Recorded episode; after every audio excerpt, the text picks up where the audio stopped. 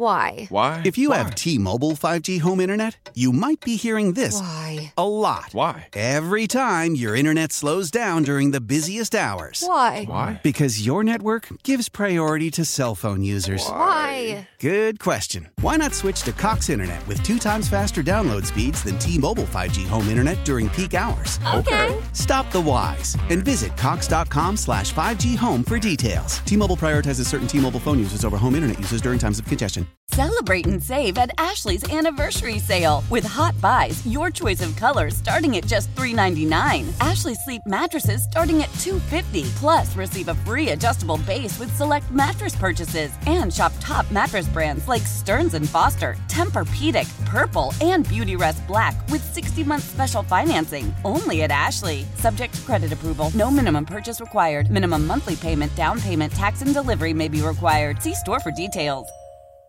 It's on the Service Master by Cornerstone phone line. It is Chris Harrington. Chris, what are you listening to? It's Back to Life, some late 80s club music from soul to soul, in honor of the Grizzlies who returned to reality and to life, reconvening today at FedEx Forum. In honor of you, because I know you were tearing up the clubs in the late 80s. That's 100% true. So get to the NBA in just a moment. A couple of things I wanted to ask you about first. One is you and Jennifer Biggs worked together on this piece. I meant to ask you about it yesterday on tamales and around Memphis. I don't think I'd ever eaten tamale before I got to Memphis. And tell the people, not that many already know this. What's the difference between a Mexican tamale and a Delta tamale? What's the deal with tamales there? There's 2 types. So the price. Yeah. Broadly speaking, there are 2 types. There are multiple sub-varieties, but your general traditional tamale, Mexican, Central American, South American tamales are appreciably different from your Delta/Memphis tamales. The latter being a sort of a cultural reinterpretation of the former, and you get into the history of how that happened. But in terms of the food itself, the more traditional tamales are made with masa, and tend to have a thicker sort of corn layer around the filling, tend to be bigger and have thicker corn filling around the filling, bigger corn layer around the filling, and tend to be drier, whereas Delta tamales are more sort of cornmeal-based. They tend to be wetter, and they tend to have a more even sort of ratio of the meat filling and the corn exterior.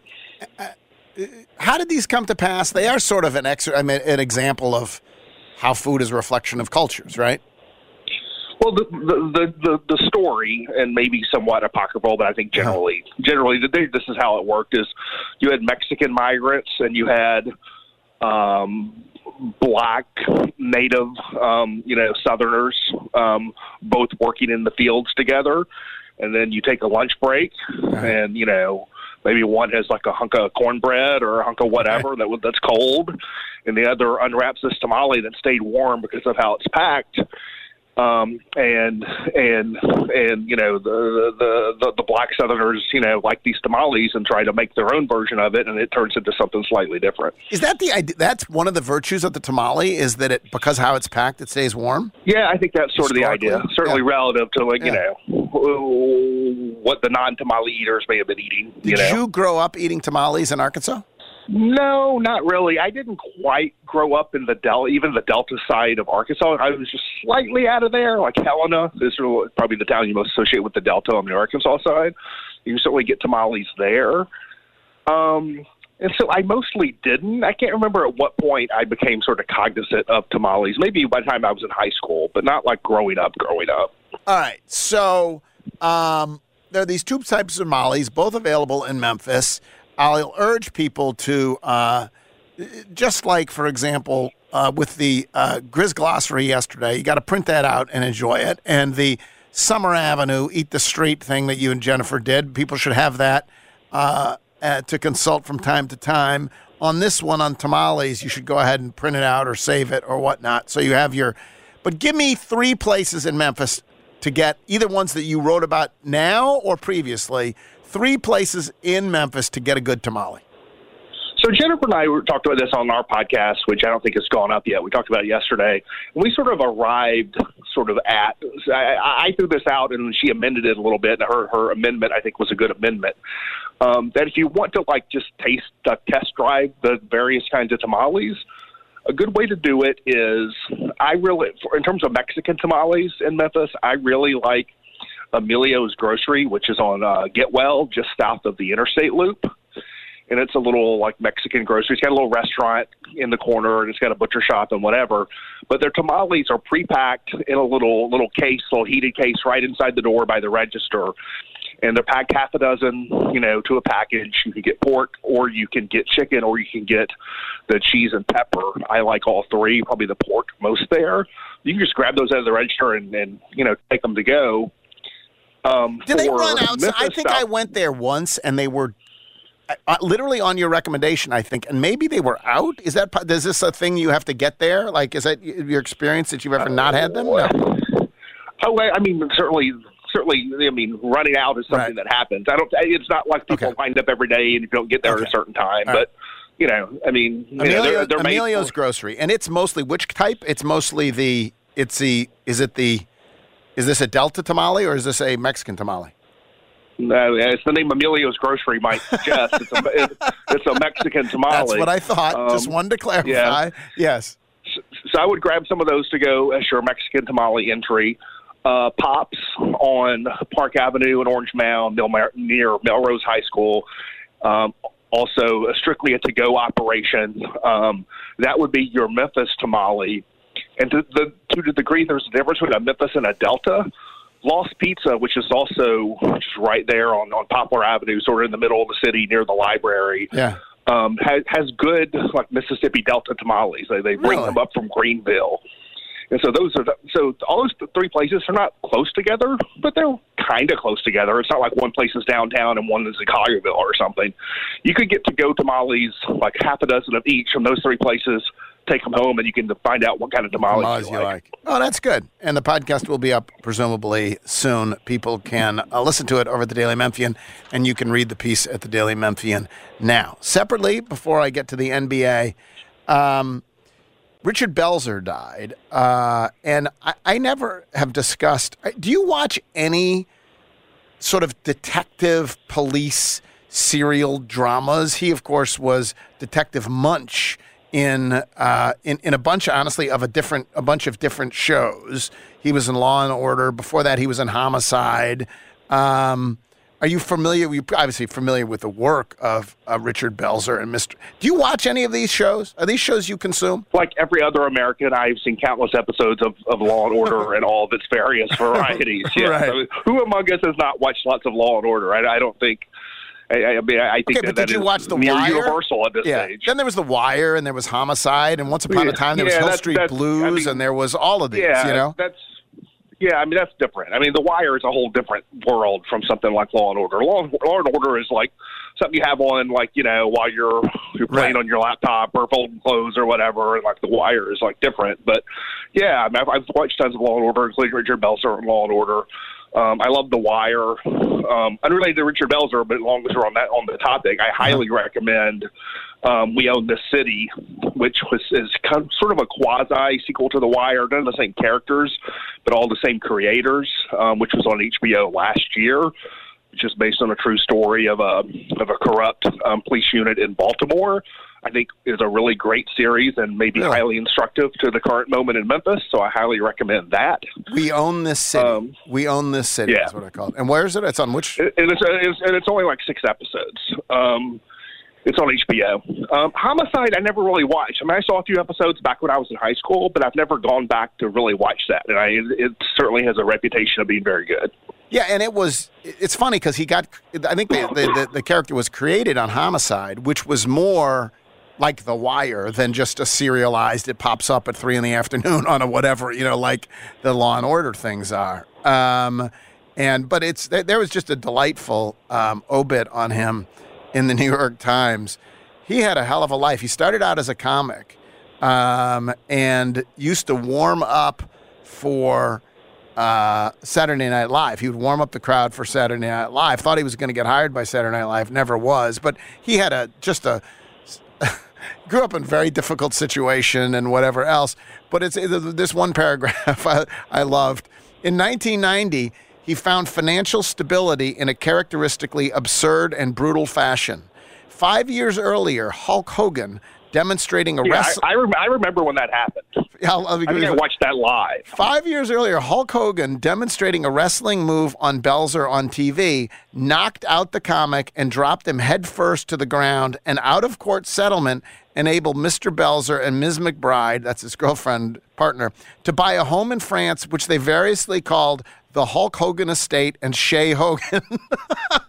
You watch this? You remember? Like, this is sort of an Andy Kaufman thing, right? I think it was around the same period. I think I may have seen that live, whatever it was on, because certainly that was pre-YouTube. It's not like I was watching it on YouTube after the fact, seeing the clip. I mean, I think I just saw it. I saw it happen live because I was a big wrestling fan as a kid. And that was in that whole era of, like, you know, the media challenging whether wrestling was real and the wrestlers not wanting to admit that it's fake and all this nonsense. So you had the Andy Kaufman thing that happened around that time. You had the Richard Belzer Hogan thing. And you had the 2020 segment where John Stossel confronted this wrestler, David Schultz, like after a match about, is wrestling really real? And David Schultz popped him in the ear and said, "You know, does that feel real to you?" And he lost part of his hearing or whatever. That was a moment in the whole moment in history. And anyway, all right, onward to the NBA, which we get cranking up here. Grizzlies play tomorrow. Nate McMillan was fired over the All-Star break. Your thoughts? I mean, he's a guy who sort of seemed like he's been on a little bit of a hot seat for a long time, and then they just had a change in management, not in ownership necessarily, but in management. And so it's not surprising that they would make a coaching change. Maybe it's somewhat surprising that they did it now instead of waiting until the summer. You know, the timing of it, you know, is somewhat odd considering where they were in the middle of a playoff race. So maybe they're hoping to get a boost, you know, out of the coaching change for now and then figure it out this summer. I don't know. But it's not surprising to see him go. It also doesn't feel like the issues with the Atlanta Hawks are particularly coaching related. I mean, they're their best player related, right? I mean, I think you know, yes, I think the issues are a lot bigger. I mean, they're a decent team, so it's not like you know they're the Charlotte Hornets or something. No. But it is my belief, and it has been my belief really, like since he was in college almost. That I just think Trae Young caps what you can be. I don't, you know, I did a thing in my mailbag a couple of weeks ago. Someone asked me to redraft, you know, that draft, the top five of that draft. And I had Jaren Jackson Jr. and Mikal Bridges and DeAndre Ayton in my top five. I did not have Trae Young. And on some level, that would seem silly to people because Trae Young averages like 28.9 and it's like a star. But I think he's the kind of quote-unquote star where if you have him on your team, you're destined to be mediocre. Because I don't think he can scale up. He demands a certain level, and to have that player at that level like limits what you can be in a way that I don't think that Jaren Jackson or Mikal Bridges or DeAndre Ayton limits what you can be. Do you think, by the way, I ask this only like, do you think Ja Morant as your best player limits what you can be defensively and three-point shooting and all of that? Maybe, but it limits it at a higher level than Trae Young does. You know, does it limit it relative to Kevin Durant as your best player, or relative, you know, or to LeBron James? Yes, but I think even if there's a ceiling that is below win a title, and that remains to be seen, I think that ceiling is higher than a Trae Young ceiling. I still remember that people the Atlanta's also sort of what can happen when. Well, how many years was it ago that they? Quote unquote, went for it and spent all that money on free agency, and then they had the nice playoff run after that, and people were pointing at the Grizzlies saying you should go for it. And going for it is great if you do the right thing, you know, if you go for it in the right ways, but less fruitful when you don't. People always love going for it. All right, is there, let's just think here. What else? I guess free agents, you know, the buyout market. Anything there intrigue you? Not a whole lot. I've been pleasantly surprised. There hasn't been more people, at least if there has, I haven't seen it. People like agitated about the Grizzlies wanting the Grizzlies to sign Will Barton, who got bought out by the Wizards. Yeah. You know, I mean, the Westbrook thing, there's not a lot super interesting there. The Westbrook to the Clippers, which we talked about yesterday, is easily the most interesting thing on the buyout market. Whether it's impactful or not, I don't know. History suggests that buyout market stuff doesn't move the needle much. Kevin Love to Miami, right? Did he go to end up by Miami? Yeah. No, that could be good for them because that team does not have a lot of depth. I think that could be good for them. I just don't think that team is good enough, period, anyway. So I don't know if it's going to matter that much. Of the teams, as we get to crank up, outside of the Grizzlies, are there teams you root for in this, like, that of the good teams? Like, you have a soft spot in your heart for the Cavaliers, for example, or, like, are there teams you like in this group that you'll be pulling for? Yeah, the Cavs are one of them. Cavs definitely. You know, they've already won, so it's harder to get behind them, but I like Milwaukee. You know, that franchise has been sort of in my orbit since, you know, the 80s when Sidney Moncrief, right, the greatest Razorback at that point, was the star there. Obviously, I have connections in Minnesota and with the Wolves, and now that they have Powell Anderson and Mike Conley, that, you know, that's pretty one. Irresistible, yeah. Right. So those would be the first teams that come to mind for me. Would you rather the Grizzlies first round? Oh, I like Joel Embiid a lot. So Philly too. Would you rather the Grizzlies get Golden State or Minnesota first round? I'm giving you the choice. I have divergent feelings for different reasons, but I think ultimately I'd probably go Minnesota on that one. Yeah, just because their chances of winning are better, right? I mean, that's fundamentally right. Is that not? Is I guess. Yeah, there's that. There's more likely that I might go to some of those games, right? You know, and see family and see friends and stuff. Yeah. So, and then finally, there's a mock draft out for next year's mock draft. Jonathan Givony has done a mock draft, and he has Bronny going in the top 10. And one of the interesting things about Bronny is, if you draft Bronny, you might get LeBron, and you might get LeBron at a low number. And it like would you be happy to shape your franchise around drafting Bronny and getting LeBron? I don't know. To me, it's somewhat akin to the whole Durant question a little bit. I mean, I think Durant is a better player right now and has more runway left and guarantees you more.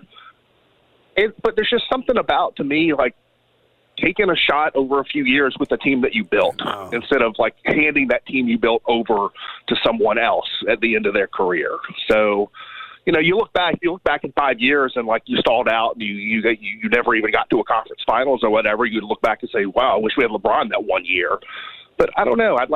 I don't really like the idea of just like turning the whole franchise over to some, you know, player parachuting in. I heard someone talking about this the other day. The nice thing is that it's not easy to find teams that have won titles in that sort of mercenary fashion, just throwing together. And the one team that might qualify is the bubble Lakers, right? They won LeBron, et cetera. But, and maybe Miami, but they kind of had to work. You know, they already had one of their three best players there, so it wasn't totally spliced together. Well, and they'd been to the finals with Wade. And they've been to the finals with Wade. Toronto, the guts of that team were pre-Kawhi. You know, so I respect Toronto for what they did. Obviously, Golden State, the guts of that team existed before they got Kevin Durant. They won a title without Kevin Durant. So it actually does seem to work out that there has to be a certain level of organic building to win a championship. Milwaukee's another perfect example, right? Yeah. And so... But I think at this stage, given the age of your guys, right, it would not be that. It would be a different, especially the magnitude of those players plus the age of your guys. It would not feel like adding Kawhi to whatever. It would feel like, to me, it would feel like just turning your franchise over, you know, for one of these guys. Thank you, Chris. I appreciate it. We'll talk to you again tomorrow. Thanks. Chris Harrington from the Daily Memphian. Why? If you have T-Mobile 5G home internet, you might be hearing this a lot. Why? Every time your internet slows down during the busiest hours. Why? Because your network gives priority to cell phone users. Why? Good question. Why not switch to Cox internet with 2 times faster download speeds than T-Mobile 5G home internet during peak hours? Okay. Stop the whys and visit cox.com/5G 5G home for details. T-Mobile prioritizes certain T-Mobile phone users over home internet users during times of congestion. Celebrate and save at Ashley's Anniversary Sale. With Hot Buys, your choice of colors starting at just $3.99. Ashley Sleep mattresses starting at $2.50. Plus, receive a free adjustable base with select mattress purchases. And shop top mattress brands like Stearns and Foster, Tempur-Pedic, Purple, and Beautyrest Black with 60-month special financing only at Ashley. Subject to credit approval. No minimum purchase required. Minimum monthly payment, down payment, tax, and delivery may be required. See store for details. The national sales event is on at your Toyota dealer, making now the perfect time to get a great deal on a dependable new car. Like a legendary Camry, built for performance and available with all-wheel drive, you can count on your new Camry to get anywhere you need to go. And with available features like heated seats and a multimedia touchscreen, you can stay connected in comfort and style. Or check out an affordable and reliable Corolla with a trim for every lifestyle. From the hip and agile sedan to the sporty hatchback, there's a dependable Corolla built just for you. Plus, both Camrys and Corollas are available in hybrid models. So no matter your style, you can drive efficiently and affordably. And right now, your local Toyota dealer has more vehicles in stock and is making delivery on new vehicles almost every day. So visit your local Toyota dealer. And check out amazing national sales event deals on Camrys, Corollas, and more when you visit buyatoyota.com. Offers end April 1st. Toyota, let's go places.